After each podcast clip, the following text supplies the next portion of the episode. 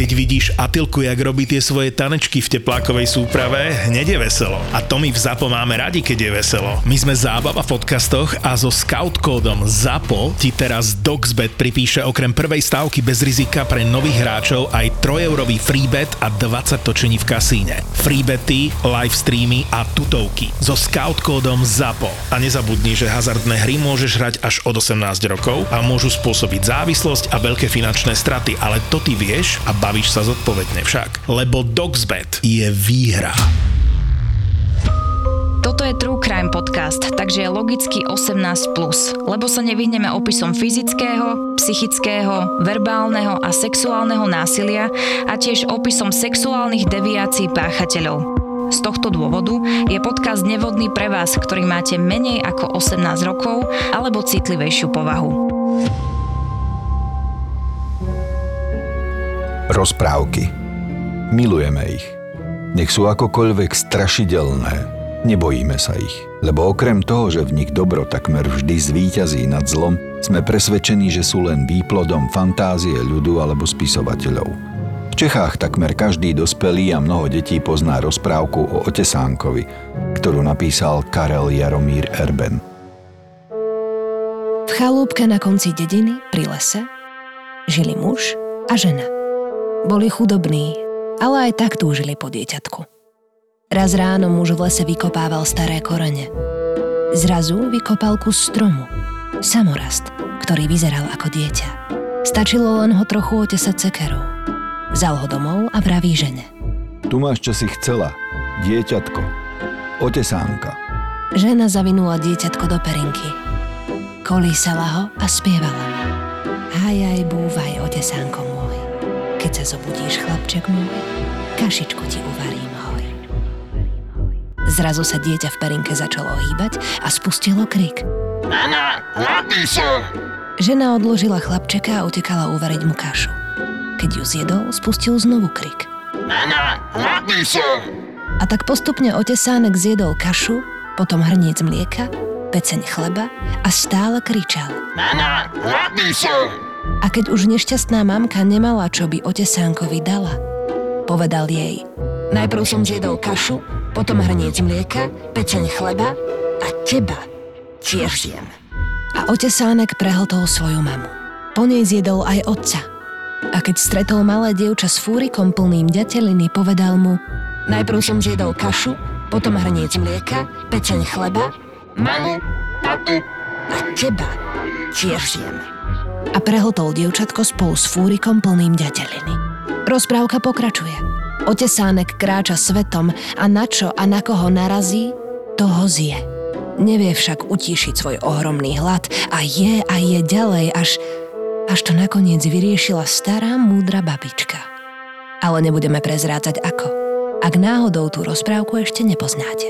Otesánek, o ktorom bude dnešný príbeh, sa nenarodil v Čechách, ale na druhej strane Ameriky, v Kalifornii. Volal sa Edmund Emil Kemper III a na rozdiel od tak trošku nahlúpleho otesánka, to bol génius. Inak mal s ním spoločné dosť. Zabil svojich prarodičov. Zabil svoju matku. Zabil jej priateľku. Ale svoj hlad aj tak neutíšil. Hlad po ďalších a nových vraždách. Tento prípad patrí do takých, možno by som povedal, že top 5 najslávnejších, naj najdôležitejších a pre fanúšikov najzaujímavejších prípadov zo sveta True Crime. Tá extrémna jednak bizarnosť, ale aj brutalita, ktorou tento človek konal a jeho schopnosť v situácii, v ktorej nebolo iného východiska, sa prispôsobiť tak, že sa stal sociálne fungujúcim a priateľne existujúcim, je len dôsledku toho, čo tu už bolo povedané, a síce jeho geniality. Jeho intelekt bol nie na hranici, ale už v pásme geniality.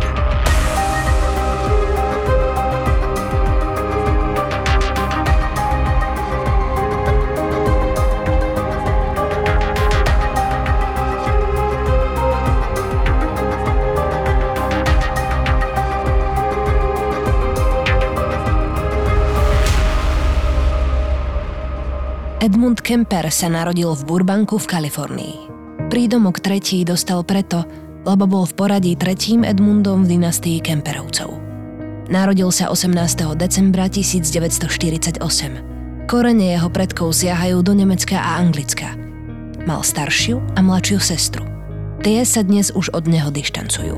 Edmund, ako sa zvykne v Amerike skracovať Ed, nemal práve krásne a romantické detstvo. Rodičia sa rozviedli, keď mal 8 rokov, vraj kvôli tomu, že Edmund starší citovo, ale aj fyzicky ubližoval manželke a zneužíval céry. Ťažko povedať, či to bola pravda. Bol to veterán druhej svetovej vojny a po jej skončení pracoval najprv na testovaní jadrových zbraní v Pacifiku. Keď sa presťahoval do Kalifornie, začal sa živiť ako elektrikár. Tam sa spoznal s Claire Nell, ktorú si vzal a mal s ňou syna Eda a jeho dve sestry. Po rozvode sa matka Clarnell a otec Edmund obviňovali, kto bol v manželstve horší. Edmund starší o svojej žene vyhlásil. Samovražedné misie počas vojny a testovanie atomovej bomby boli nič v porovnaní so životom s Claire Nell. Možno na tom niečo bolo, pretože hoci mal Edov otec takmer 2 metre, keď si Clarnell uhla viac z fľaše, často ho fyzicky napadla a zbila. Tejto matke, ktorá nechodila pre facku ďaleko, rada pila a ešte radšej potom vyvádzala, pripadol malý Ed do výchovy. Vždy, keď sa stiala, obviňovala syna, že je príčinou jej problémov. Malý chlapec rýchlo rástol, stále viac sa podobal na otca a matke ho veľmi pripomínal. Všetko zlé, čo cítila k svojmu bývalému, prenášala na syna. Môžeme povedať, že Ed vyrastal bez akékoľvek zdravej emocionálnej väzby? Toto, čo zažíval tento geniálne inteligentný chlapec vo svojom detstve, tak všetky tie traumy a jazvy na dospelom živote zanechávajúce príbehy sú oproti tomu smiešné rozprávky. To, ako sa k nemu správali rodičia, a teda aj oni navzájom, môžeme povedať, že Ed bol emocionálnou sirotou? ak nejaké emócie geneticky mal dané, čo asi mal, tak tie boli tou výchovou, tým prístupom v detstve úplne zabité a vygumované.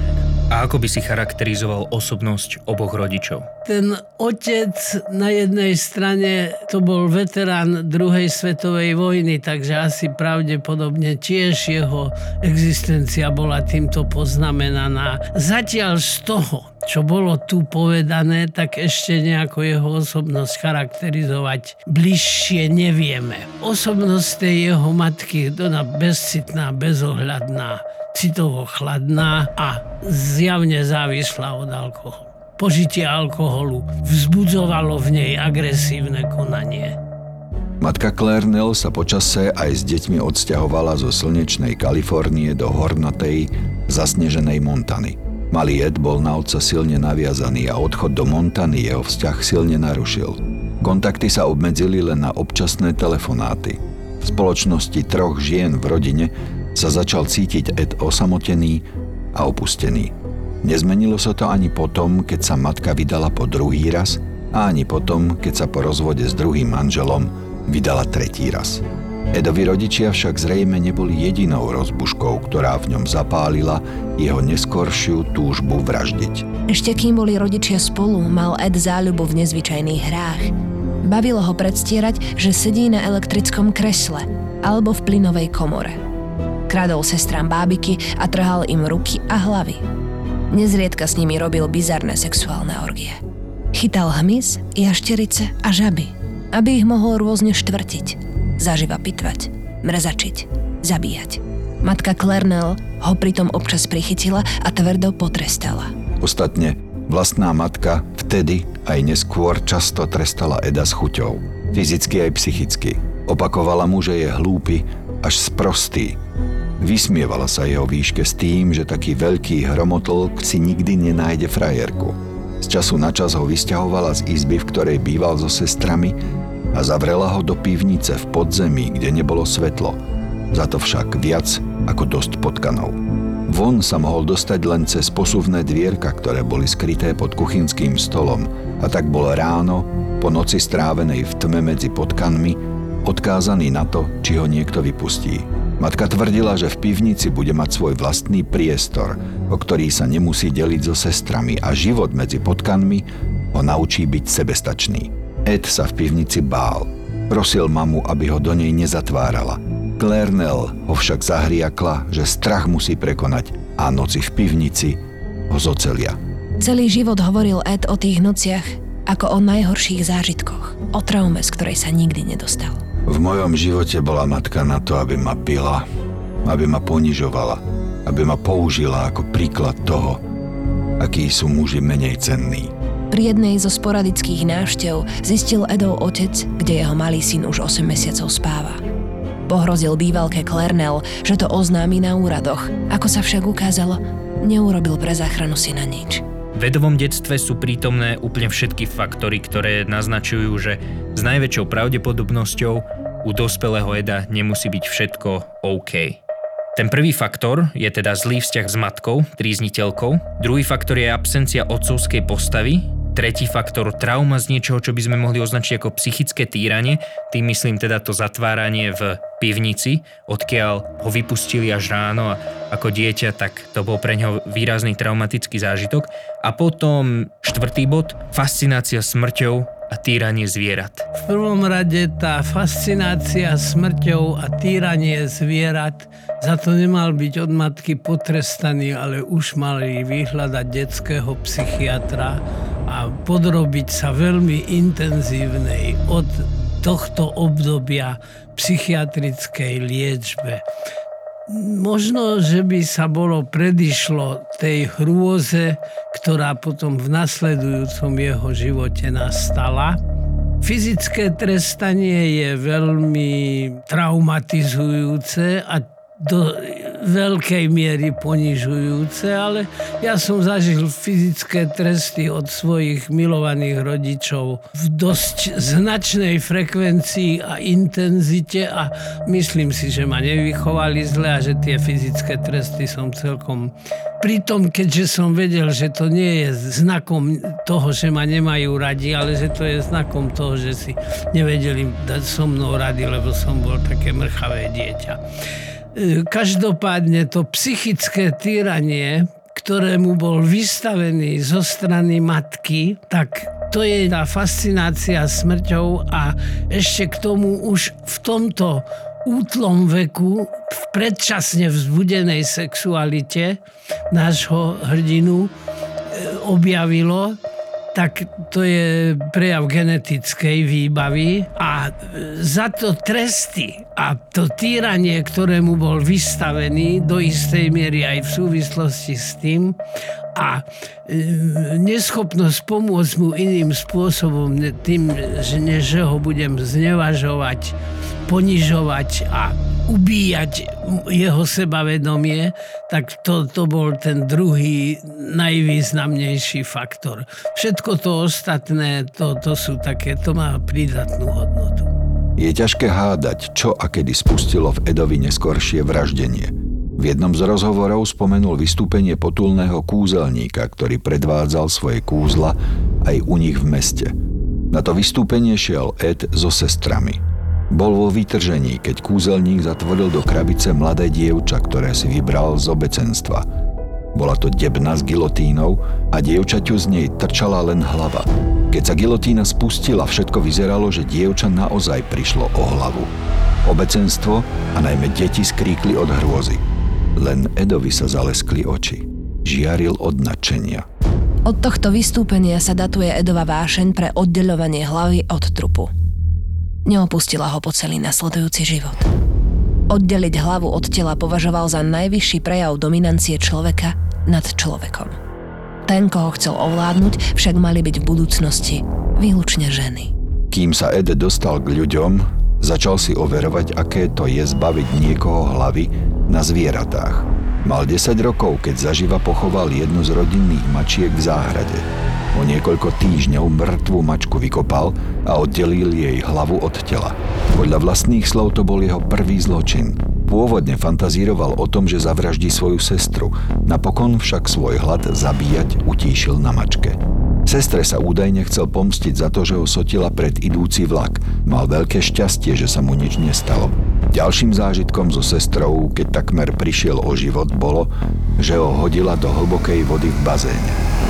Ed sa takmer utopil. Väčšina informácií o Edovom detstve, o Edovej rodine a tak ďalej, tak pochádza z rozhovorov po jeho zatknutí a rozhovorov, ktoré viedli buď vyšetrovatelia alebo psychiatri. Príde mi, že Ed je osoba, ktorá má výrazný sklon k fabulovaniu aj ku klamaniu. Môžeme všetkým informáciám, ktoré on hovorí, veriť? Určite nie. Napríklad, prečo nenávidel sestry, tak skôr ich nenávidel, pretože asi pravdepodobne matka sa im venovala, kdežto jemu sa nevenovala, len ho trestala, ponižovala, a, pretože nenávidela mužov. U, u neho to vyvolalo nenávisť k ženám. On tú svoju matku asi pravdepodobne predsa len latentne aj miloval, ale hlavne ju nenávidel a tá, túto svoju nenávisť potom preniesol na všetky ženy, s ktorými prišiel do styku. Tie jeho fabulácie samozrejme treba brať s veľkou, veľkou rezervou. A ako to je v praxi, keď ty vyšetruješ nejakého pacienta alebo probanda a on ti začne rozprávať svoj životný príbeh? Ako rozlišuje, že ktoré informácie sú pravdivé a ktoré sú nepravdivé. Niekedy sa mi to celkom ani nepodarí, lenže ja mám obrovské množstvo tzv. objektívnych informácií zo spisového materiálu a zo zdravotnej dokumentácie. V každom prípade odlíšiť pravdivosť informácií je vecou nezávislého súdu. V tejto časti príbehu, kde sa práve nachádzame, má Ed len 10 rokov. U nás by v tom čase, ak sa teda nemýlim v počítaní, čož u mňa není úplne vylúčené, navštevoval štvrtú triedu. Je možné stanoviť diagnózu, zistiť, ako poruchou sexuality trpel už v tak mladom veku? Najväčšia chyba, ktorá sa v jeho existencii stala, bolo to, že už v tomto čase nebol v starostlivosti príslušných fundovaných odborníkov tam by sa možno bolo bývalo dalo niečo urobiť, naučiť ho existovať sociálne priateľným a fungujúcim spôsobom. Možno, možno nie, ťažko povedať. Každopádne to bola predčasne vzbudená sexualita. Ten príbeh s tým kúzelníkom to mohol byť ten spúšťací moment, mohol to byť ten kľúčik, ktorý zapadol do zámku. Keď mal Ed 13 rokov, zabil ďalšiu mačku. Zabili ju nožom údajne preto, lebo mala radšej jeho sestru. Roštvrtené kúsky mačky schoval do skrine. Našla ich tam jeho matka. Ed sa však tváril, že o ničom nevie. Neskôr si spomínal na to, že ho nesmierne bavilo, priam tešilo, keď dokázal oklamať svoju rodinu. Spôsob, akým malý Ed zabíjal mačky, si ten už veľký Ed preniesol z detstva do dospeláckého života. Modus operandi, ktorý si osvojil na mačkách, nezmenil ani v prípade ľudí. Vyčíňanie matky a podozrenie, že ho chce staršia sestra zabiť, napokon Eda vyhnali z domu. Vydal sa za otcom, ktorého si zidealizoval ako chlapa, ktorý sa o svojho milovaného syna postará. Zažil však šok. Otec o neho nestál. Mal už svoju novú manželku a novú rodinu, staral sa o nevlastného syna a ten vlastný ho obťažoval. Do svojej novej rodiny ho nechcel. Poslal ho preč – k starým rodičom, aby sa o neho postarali oni. Ed sa cítil opäť raz odvrhnutý a ponížený. Zrútil sa mu aj posledný pilier, ktorým mal byť skvelý otec, čo túži po svojom synovi rovnako ako chlapec po otcovi. Edovi starí rodičia žili na ranči na úpetí Sierry Nevady. Podľa Eda bol jeho detko starý senilák a babka sa mu za to neustále posmievala a svojho muža iba ponižovala. Ed mal so starými rodičmi veľmi zlé vzťahy. Nemal ich rád. 27. augusta, Ed mal vtedy len 15 rokov, odišiel starý otec na nákupy. Ed zostal v dome sám s babkou. Sedeli spolu v kuchyni za stolom, keď sa z ničoho nič začali hádať. Hádka sa stupňovala, až pokiaľ to už Ed nevydržal. Vyskočil od stola a vybehol z kuchyne. Keď sa vrátil, držal v ruke dedovú polovnícku pušku. Babka zle odhadla situáciu a osopila sa na vnuka slovami Dúfam, že zase nejdeš strieľať vtáky. Ed neodpovedal. Namieril a výstrelom do hlavy svoju babku zabil. Keď spadla zo stoličky na zem, strelil jej ešte dva razy do chrbta. Chvíľu na to prišiel z nákupov Edov dedo, Ed najstarší.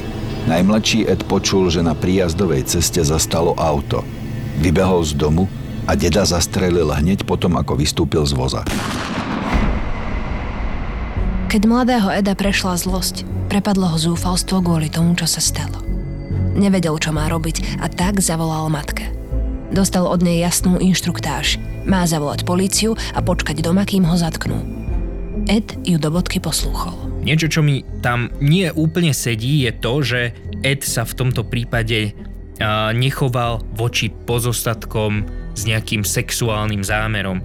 To je pre mňa vzhľadom na jeho sexualitu celkom prekvapujúce, nie? No, to zabitie starej matky tým zabíjal symbolicky svoju matku. To nemuselo mať vôbec žiadny sexuálny podtext a deda zabil, pretože sa vo vzťahu prejavoval veľmi podobným a, a, alebo dokonca identickým spôsobom ako jeho otec vo vzťahu s jeho matkou. Tam vidíme ako to proste v tých generáciách ide ako cez kopírák. Tá situácia, ktorá sa určitým spôsobom stane, tak sa potom opakuje, ale spôsobom, ktorý nápadne pripomína čierny humor. To, tam dojde k usmrteniu osôb úplne nezmyselným a neužitočným spôsobom, pretože ani sebe tým nejako nepomohol, ani sa neuspokojil.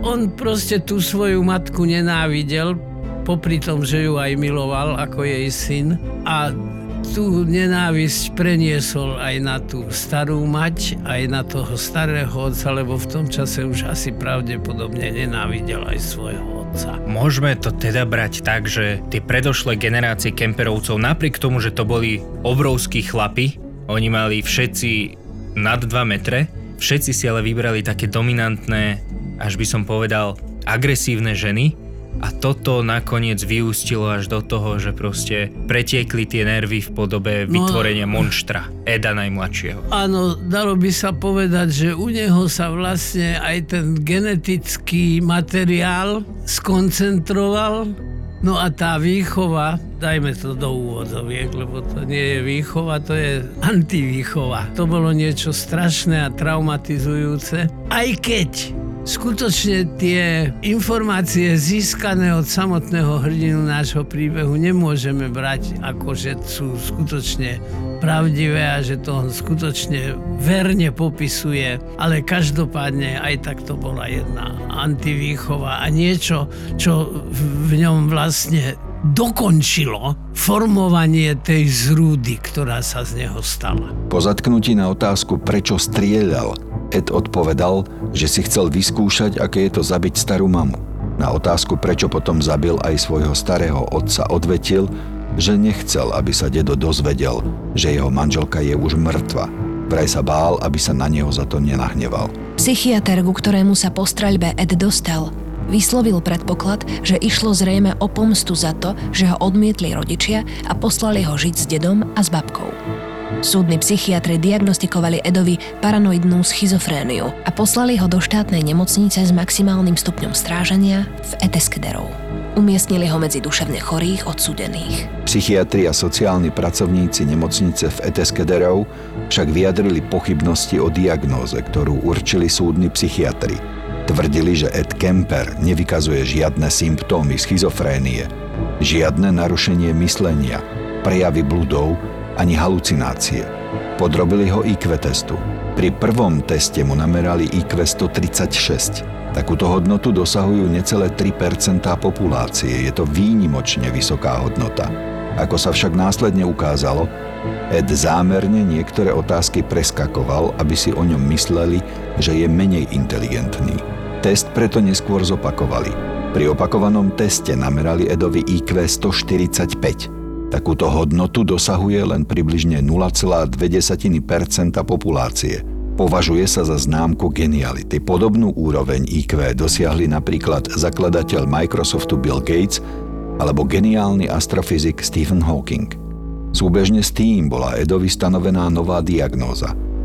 Porucha osobnostných črt, pasívno-agresívny typ. Stotožňuješ sa s jeho neskoršou diagnózou? Tak, tá schizofrenia, neviem, ako k tomu prišli, ale myslím, že sme sa už o tom rozprávali, že proste oni boli tak šokovaní jeho správaním, že to nevedeli nikde inde zaradiť, tak to zaradili ako nešpecifikovaná schizofrénia. To je taký odpadový koš psychiatrie. Tam samozrejme o nič iného, než o poruchu osobnosti nešlo pasívne agresívna, no tak áno, psychopatia, porucha osobnosti, tá agresivita, sexuálna deviácia, bezcitnosť, atrocitnosť, bezohľadnosť, No a tá sexuálna deviácia, že teda sadizmus a nekrofília, to ani dlho diagnostikované u neho nebolo, lebo on pri tej svojej geniálnej inteligencii tak sa vedel prispôsobiť podmienkam, ktoré nevedel zmeniť, že existoval úplne sociálne nezávadne. Čo si máme my laici predstaviť pod pojmom porucha osobnostných črt, pasívno-agresívny typ a prečo to sedí alebo nesedí na kempera? Tak ako som povedal, tam tá, tá atrocitnosť, bezcitnosť, no a ešte k tomu tá sexuálna deviácia, ktorá ešte ani diagnostikovaná nebola, pretože nevedelo sa o tom, že sa dopúšťal tých vecí, ktorých sa dopúšťal. Keby sa vedelo o tom, že on zabíjal zvieratá, že on mrzačil detské bábiky svojim sestrám a že ich dokonca používal pri svojich masturbáciách, tak by asi pravdepodobne aj to bolo bývalo príslušných psychiatrov určitým spôsobom naviedlo. Som presvedčený dokonca o tom, že on vedel oklamať aj projektívne psychodiagnostické testy pri svojej genialite. Ale pasívne agresívna porucha osobnosti to by sedelo. Eda si čoskoro v nemocnici obľúbili. Až tak veľmi, že ho vyškolili na pomocníka, ktorý asistoval psychiatrom pri testoch ostatných väzňov. Dokonca pomáhal pri vývoji nových testov, ktoré začali v nemocnici využívať. Vďaka tomu Ed čoskoro pochopil, na akých princípoch testy fungujú a veľmi rýchlo sa naučil, ako s nimi možno manipulovať a balamutiť aj samotných psychiatrov. A tak sa stalo, že Ed vytvoril u psychiatrov dojem, že je šťastný. Bol iniciatívny, pomáhal a pôsobil, že je spokojný, pretože konečne niekam patrí. Stal sa príkladom úspešnej resocializácie mladého zločinca. Keď mal Ed 21 rokov, presne na jeho narodeniny 18. decembra 1969 bol podmienečne prepustený zo stráženej nemocnice. Napriek obavám psychiatrov sa Edovým opatrovníkom stala opäť jeho matka Claire Nell. Po prepustení sa Ed chcel stať najprv policajtom. Nebyť jeho výšky 2,6 m, aj by sa mu to podarilo. Predpisy však boli proti nemu aj napriek tomu sa však s mnohými policajtami skamarátil a chodieval s nimi do ich baru. Keď to nevyšlo u policie, zamestnal sa u diálničiarov. Bol dobrý nápad, že ho zverili do starostlivosti matky? Už to, že ho prepustili, bola chyba a to, že ho zverili do starostlivosti matky, to bola neodpustiteľná chyba. Tento človek sa nemôže nekontrolovane pohybovať medzi ľuďmi. Bol podmienečne prepustený a dokonca ešte mal stanovenú aj opatrovničku, tak v prvom rade by som veľmi starostlivo znalecky vyšetroval ju. Aj keď jej spolupracovníci ju hodnotili ako normálnu, nenarušenú osobu, ale tak jej spolupracovníci nie sú psychiatri ani psychológovia. To možne forenzní psychiatri, respektíve forenzní psychológovia.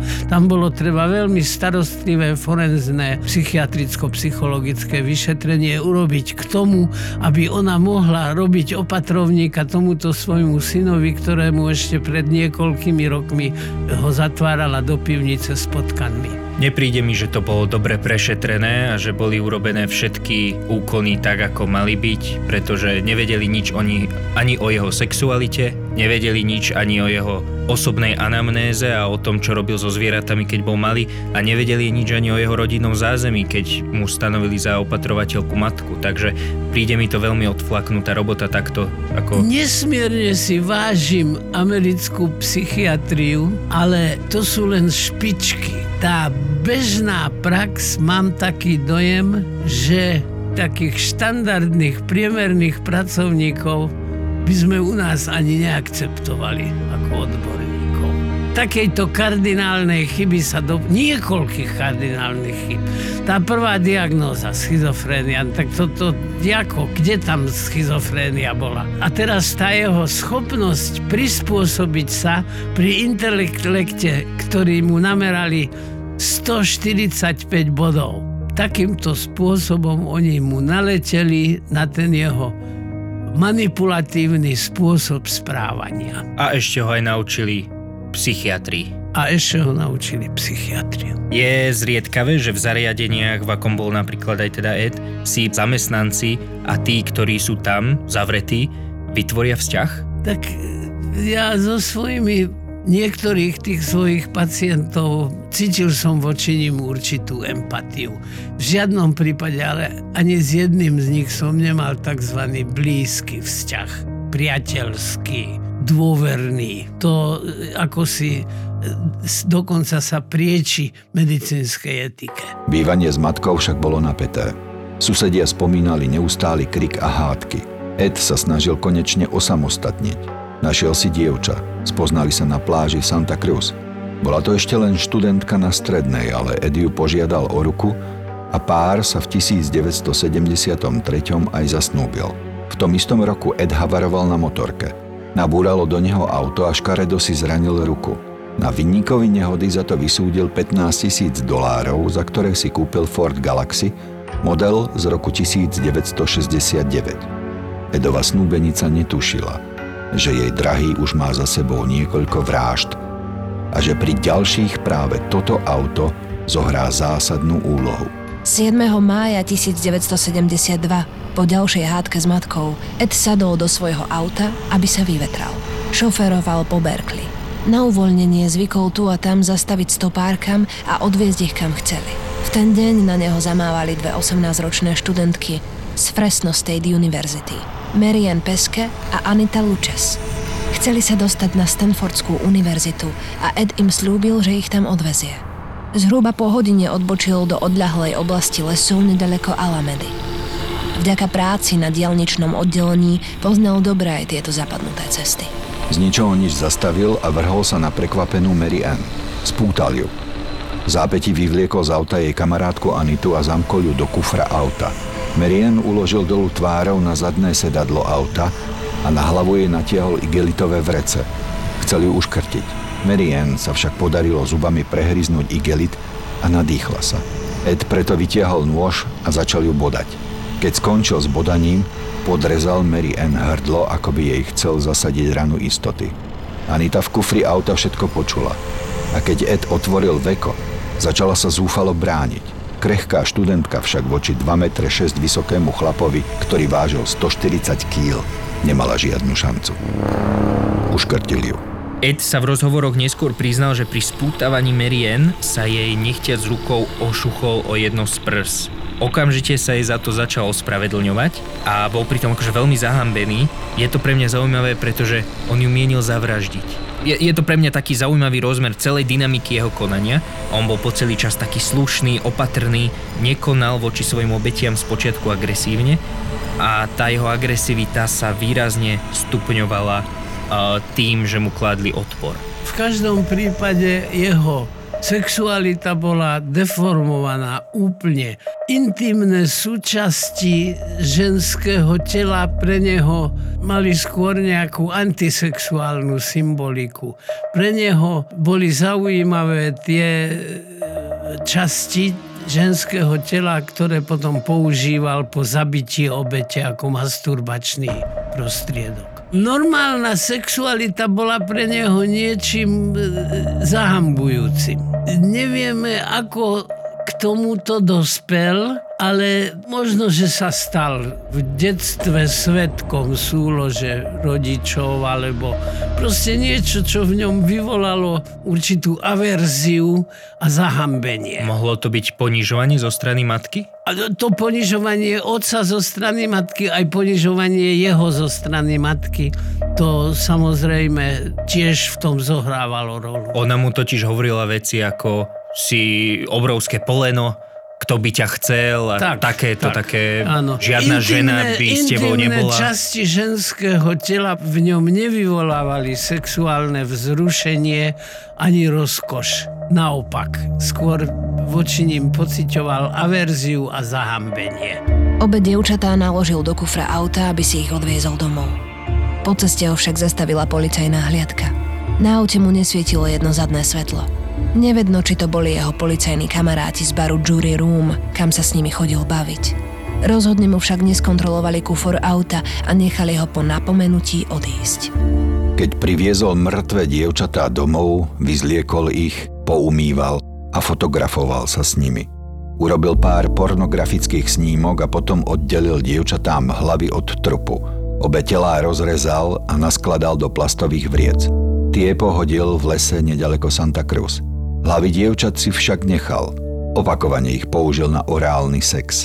Až potom ich zahodil do strže. Neskôr sa našla len hlava, presnejšie povedané lepka, ktorú identifikovali ako Marianne. Anitinu hlavu sa nikdy nepodarilo nájsť. Rodiny oboch študentiek sa snažili presvedčiť políciu, aby začala pátrať, keď sa im dievčatá niekoľko dní neozvali. V tom čase bolo však v okolí toľko prípadov drog, prostitúcie študentiek a útekov z domova, že spočiatku nepochodili. O 4 mesiace neskôr, 14. septembra 1972, zastavil Ed 15-ročnej študentke Aiko Ku, ktorá po škole zmeškala autobus a tak sa rozhodla niekoho stopnúť, aby stihla hodinu tanca. Viezol ju, podobne ako Marianne a Anitu, do odľahlých lesov. Aiko rýchlo pochopila, že sa deje niečo zlé. Všimla si totiž, že Ed má zbraň. Ed znervóznel a začal si vymýšľať, že zbraň má preto, lebo chce spáchať samovraždu. Požiadal ju, aby mu to umožnila a nerobila nič, čo by mu v tom zabránilo. Aby ju umlčal, prelepil jej ústa lepiacou páskou a potom sa rozhodol, že ju uškrtí. Zapchal jej nos. Stlačil ho palcom a ukazovákom a díval sa, ako stratila vedomie. Po chvíli sa však Aiko prebrala a Ed jej opäť stlačil nos prstami, kým neomdlela. Zopakoval to niekoľkokrát, kým ho táto hra na polomrtvú prestala baviť a Aiko Ku udusil definitívne. Keď zomrela, vytiahol ju z auta a z jej mŕtvolou sa sexuálne ukojil. Potom jej opäť zasadil niečo ako ranu istoty. Malej, len 15-ročnej Aiko omotal okolo krku jej vlastnú šatku a stiahol ju tak, aby už nikdy nemala šancu prebrať sa. Telo naložil do kufra auta a šiel za matkou. Po ceste sa zastavil v bare a dal si pár pív. Keď prišiel k matke, auto odparkoval, ale po celú noc sa vracal, otváral kufor a prezeral si mŕtvolu malej Aiko. Neskoro v noci preniesol telo do svojho bytu a tam ho rozrezal. Zmiznutie Aiko polícia v nasledujúcom pátraní nijako nespojila so zmiznutím Marianne a Anity. Ako by sme mohli definovať Edovú sexualitu? Nie je povedané, že akým spôsobom sa na tej mŕtvole sexuálne ukojil, takže je možné, že aj normálnou nekrofilnou súložou, ale to už nie je sex, to je masturbácia. Tie ženské tela používal len ako masturbačné prostriedky. Každopádne bol nekrofil, každopádne bol sadista. Ten sadizmus okrem toho, že zabíjal svoje obete, tak napríklad spočíval aj v tom, ako mučil tú dievčinku. Tým možno aj sa pomstil svojej matke za to, čo ona robila jemu. Ťažko povedať, to by som naozaj musel ten materiál mať veľmi podrobne preštudovaný a ešte by dobre bolo, keby som aj bol v osobnom kontakte. Chcel by si byť v rámci praxe? Zaujímalo by ma to určite. Po celý čas, kým vraždil, bol Ed pod drobnohľadom dozorujúceho psychiatra. Pravidelne ho navštevoval, tak ako mu to prikazovali povinnosti podmienečného prepustenia na slobodu. Psychiatr bol nadmieru spokojný so svojím pacientom a vystavil Edovi dobrý záverečný posudok. Nemal ani potuchy, že jeho pacient spáchal tri ďalšie vraždy. Edova schopnosť klamať a manipulovať potom, ako sa oboznámil s postupmi psychiatrov, ktorí si z neho urobili výkonného asistenta, predčila všetko, s čím dovtedy prišli do styku. V Edovom posudku psychiatr uviedol – Keby som videl toho pacienta bez toho, aby som mal k dispozícii akúkoľvek anamnézu, Myslel by som si, že máme dočinenia s veľmi dobre prispôsobeným mladým mužom, ktorý bol iniciatívny, inteligentný a ktorý netrpel žiadnymi psychiatrickými ochoreniami. Podľa môjho názoru veľmi dobre reagoval na roky liečby a rehabilitácie a nevidel by som žiadny psychiatrický dôvod, aby som ho považoval za nebezpečného pre seba alebo pre ktoréhokoľvek člena spoločnosti keďže mu to môže umožniť väčšiu slobodu ako dospelému, aby rozvinul svoj potenciál, považoval by som za rozumné, aby bol jeho záznam v registri trestov pre mladistvých natrvalo vymazaný. Je to dobrý nápad vymazať tieto jeho záznamy? S týmto s psychiatrom môžem súhlasiť v jednom. Nebol duševne chorý. Ovšem, to bol tak psychicky naručený jedinec, že to sú tí, pre ktorých je inštitút doživotnej detencie vymyslený. Ani tam nezaujímame také stanovisko, že je už nikdy v živote, len ho opakovane psychiatricky veľmi detailne psychodiagnosticky vyšetriť a rozhodnúť, či ho budeme počase môcť pustiť medzi ľudí, alebo nebudeme. A vymazať dve úkladné vraždy, od ktorých sa vedelo a za ktoré bol odsúdený, tak to sa nemôže v žiadnom prípade. To, je, to, to neprichádza do. Človek, ktorý spáchal dve vraždy v 15 rokoch života, tak je týmto stigmatizovaný a poznamenaný na celý život. To už nemôžeme z jeho života vymazať. To by bola kardinálna chyba. 7. januára 1973 zastavil Ed 18-ročnej Cindy Shaw. Stoplav. Vyviezli sa spolu do kopcov pri Watsonville. Prinútili ju vystúpiť z auta a keď ho poslúchla, zastrelili ju svojou pištoľou. Jej mŕtve telo naložil do kufra a previezol do domu, kde opäť začal bývať s matkou. Tam telo Cindy prenieslo nebadane do svojej izby a keď matka ráno odišla do práce, umil ho a s mŕtvolou súložil. Po ukojení preniesol Cindy do vane v kúpeľni a rozštvrtil ju. Hlavu, ako obvykle, oddelil od tela a vybral z nej guľku, ktorá sa zasekla v lebečnej kosti. Niekoľko dní si hlavu nechal a používal ju na orálny sex – ak sa to vôbec dá nazvať orálnym a už sotva sexom. Z rovnakých dôvodov si nechal aj jej ruku. Keď ho ukájanie s mŕtvými ústami a rukou Cindy omrzelo, hlavu zakopal na záhrade svojej matky. Zakopal ju tak, aby jej pohľad smeroval k matkinej spálni. Vraj preto, lebo vždy chcela, aby k nej ostatní ľudia v úvodzovkách vzhliadali. Ostatné časti tela zabalil do vriec a hodil z útesu. Už na druhý deň ich objavili – Chýbali len pravá ruka a hlava. Patológ zistil, že telo rozrezali elektrickou pílou a polícia konečne pochopila, že v okolí vyčíňa sériový vrah. Prečo hlava a ruka? To sú na nekojitálne spôsoby súlože také oblúbené miesta.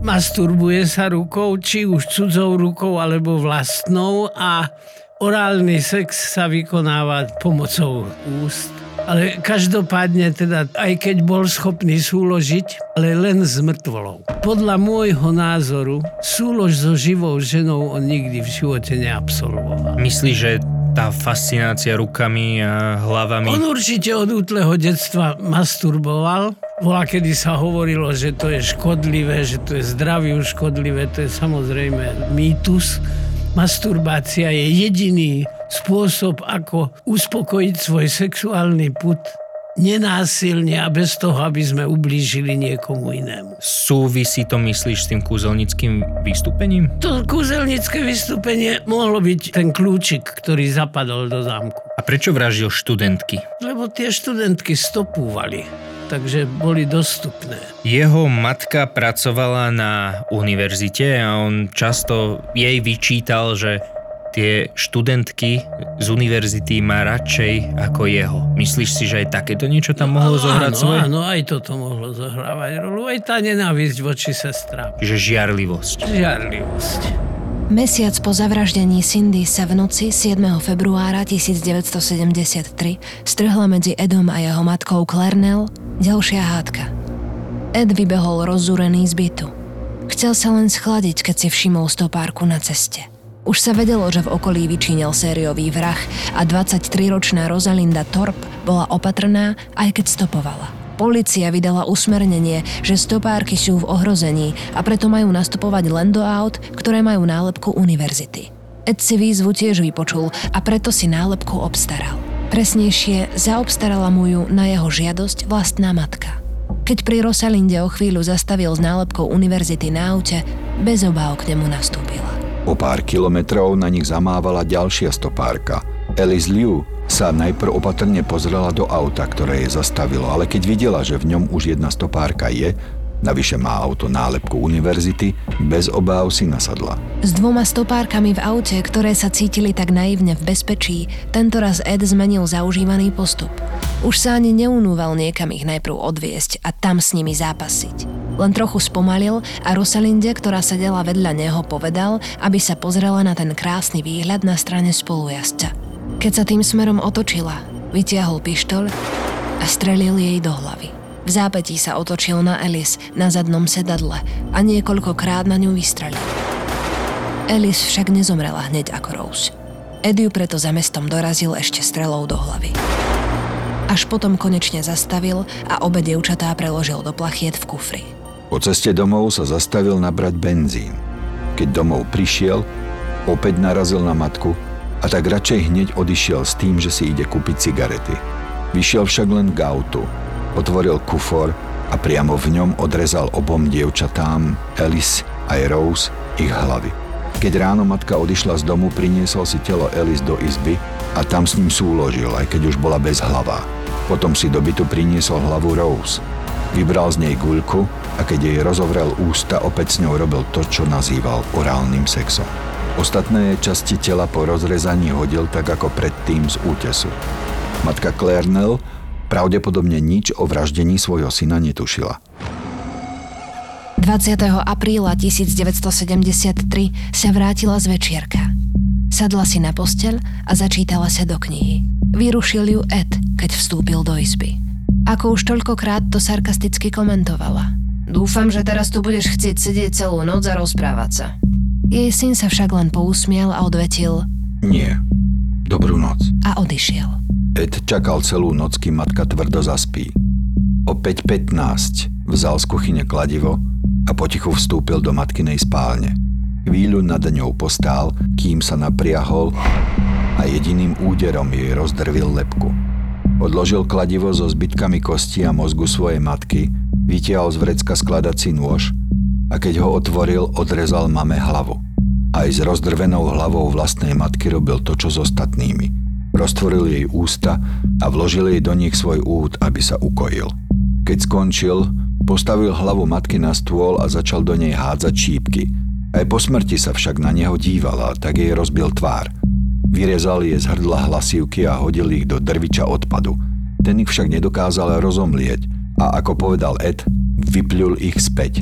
Zdalo sa mi to príznačné, veď celé roky na mňa iba kričala a kričala.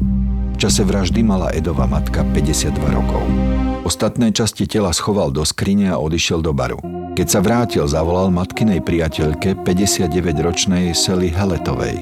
Pozval ju v mene matky na večeru a film. Keď Sally prišla, uškrtil ju. Aj jej pozostatky uložil k matke do skrine. Matkinu kamarátku podľa vlastných slov zabil preto, aby mohol vytvoriť príbeh o tom, že sa spolu vybrali na cesty. Po oboch vraždách sa už doma nezdržiaval. Kým však ušiel, napísal odkaz, ktorý adresoval kamarátom policajtom.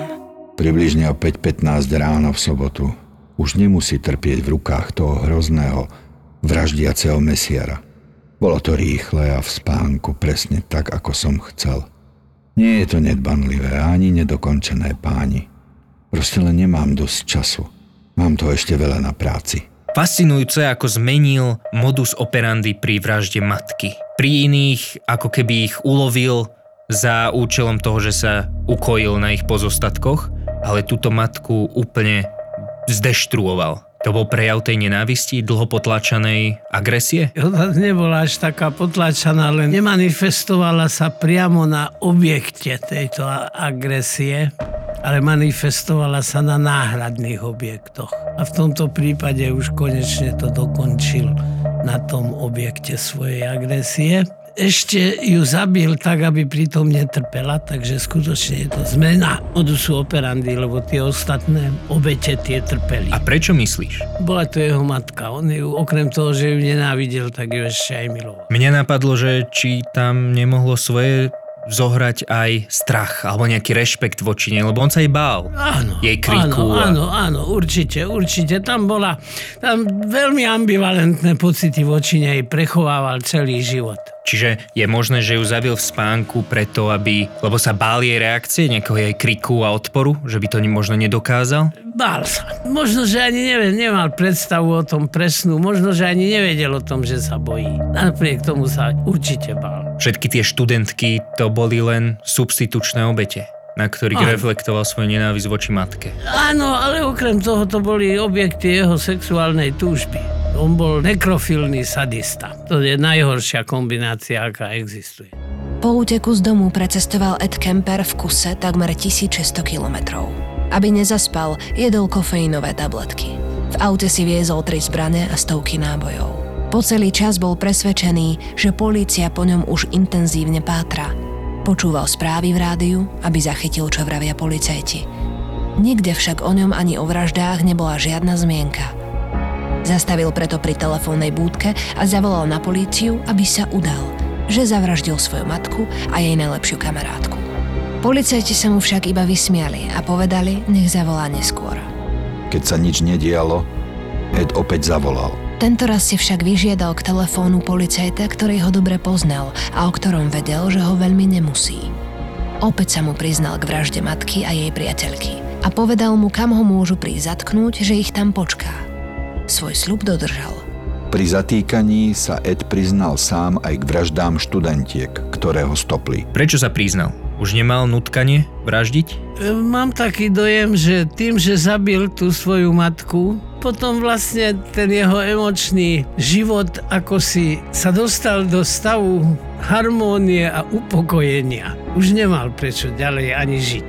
Urobil to, čo ho celý život trápilo a toto svoje trápenie ukončil. On na túto tému povedal následovné. Povedal teda, že svoju matku zabil, pretože si myslel, že jej zabitím ukojí svoj hnev a potom už nebude cítiť nutkanie vraždiť. Povedal, že potom, ako zabil aj jej kamarátku, si uvedomil, že hnev v ňom stále pretrváva a stále cíti nutkanie zabíjať. Povedal, že to je dôvod, prečo sa priznal.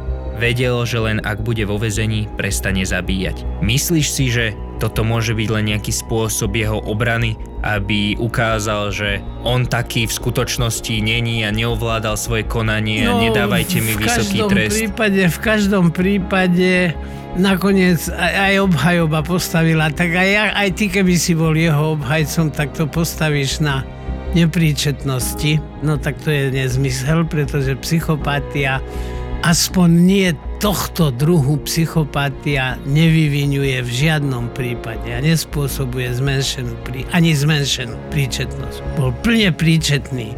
A všetky tieto jeho vraždy boli úkladné vraždy. To zabitie tých starých rodičov tam symbolicky zabil svojich rodičov a to zabíjanie neskoršie to, to bolo aj tam pribudol ešte ako motív ten sexuálny motív. 7. mája 1973 obvinili Edmunda Emila Kempera III. z 8 vražd prvého stupňa.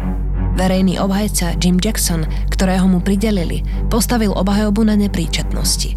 Traja psychiatri však nezistili nič, čo by nepríčetnosť čo i len naznačovalo. Kým sa 23.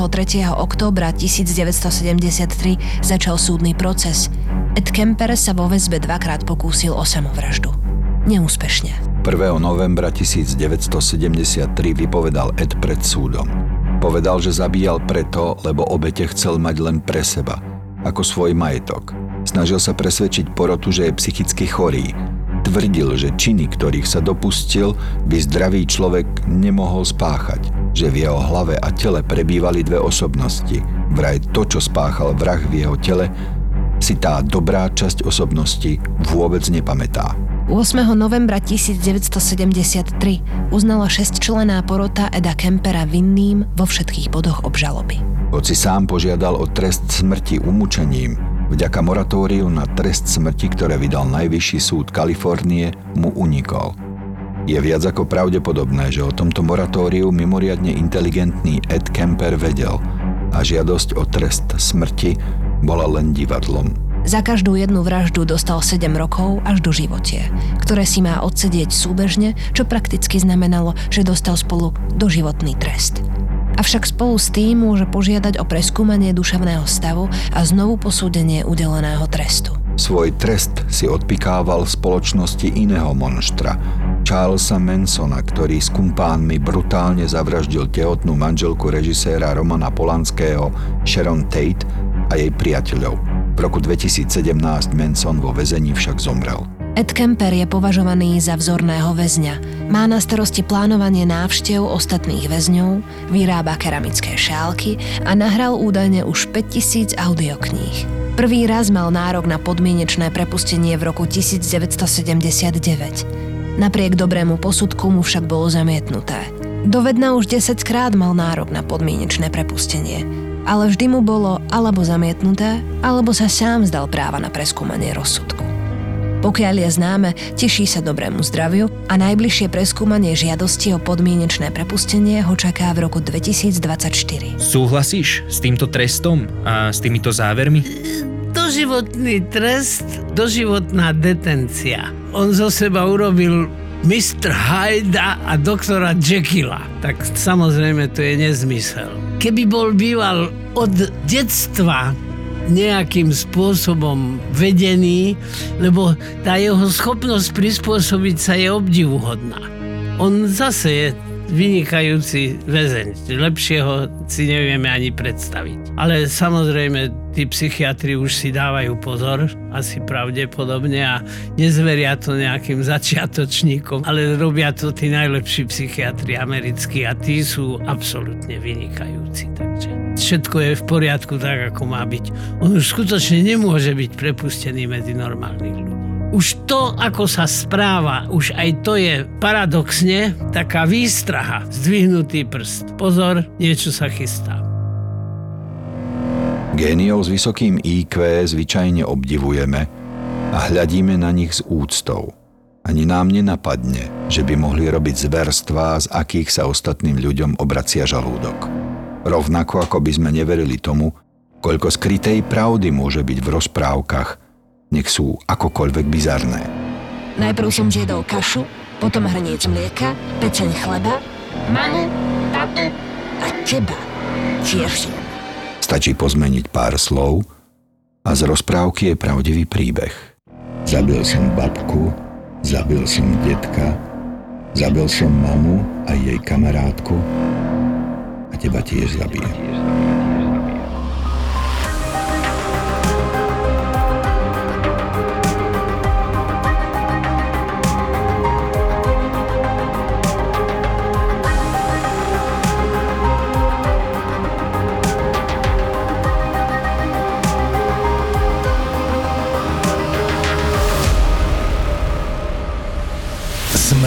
Matrixu, smrť konzumu, smrť sexu. Koniec pre mňa bude znamenať, keď napríklad Pamela Anderson zomrie. My sme stále v Matrixe. Áno. Smrť reality, smrť vesmíru, smrť vedomia. keď začne akože zomierať, čiže keď už si vlastne mŕtvý z pohľadu dnešnej medicíny, až po oddelenie ducha od tela. A to je trvá vraj 3,5 dňa. Čo je po smrti? A čo bolo pred veľkým treskom? Odkiaľ sme sa vzali a kam smerujeme? Vykopávanie mŕtvych. Hej. A ako tam berú smrť? Väčšinou zábavné hľadanie odpovedí na najzákladnejšie otázky bytia. Pandorína skrinka. Presne. Plná avatarov.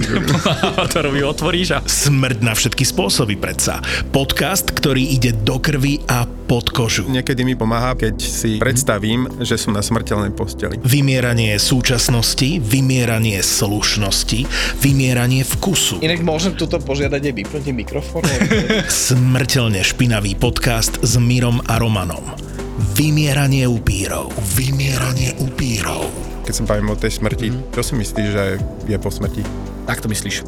Uh, tak to myslím. Tak to myslíš. Ja- Bože, myslíš.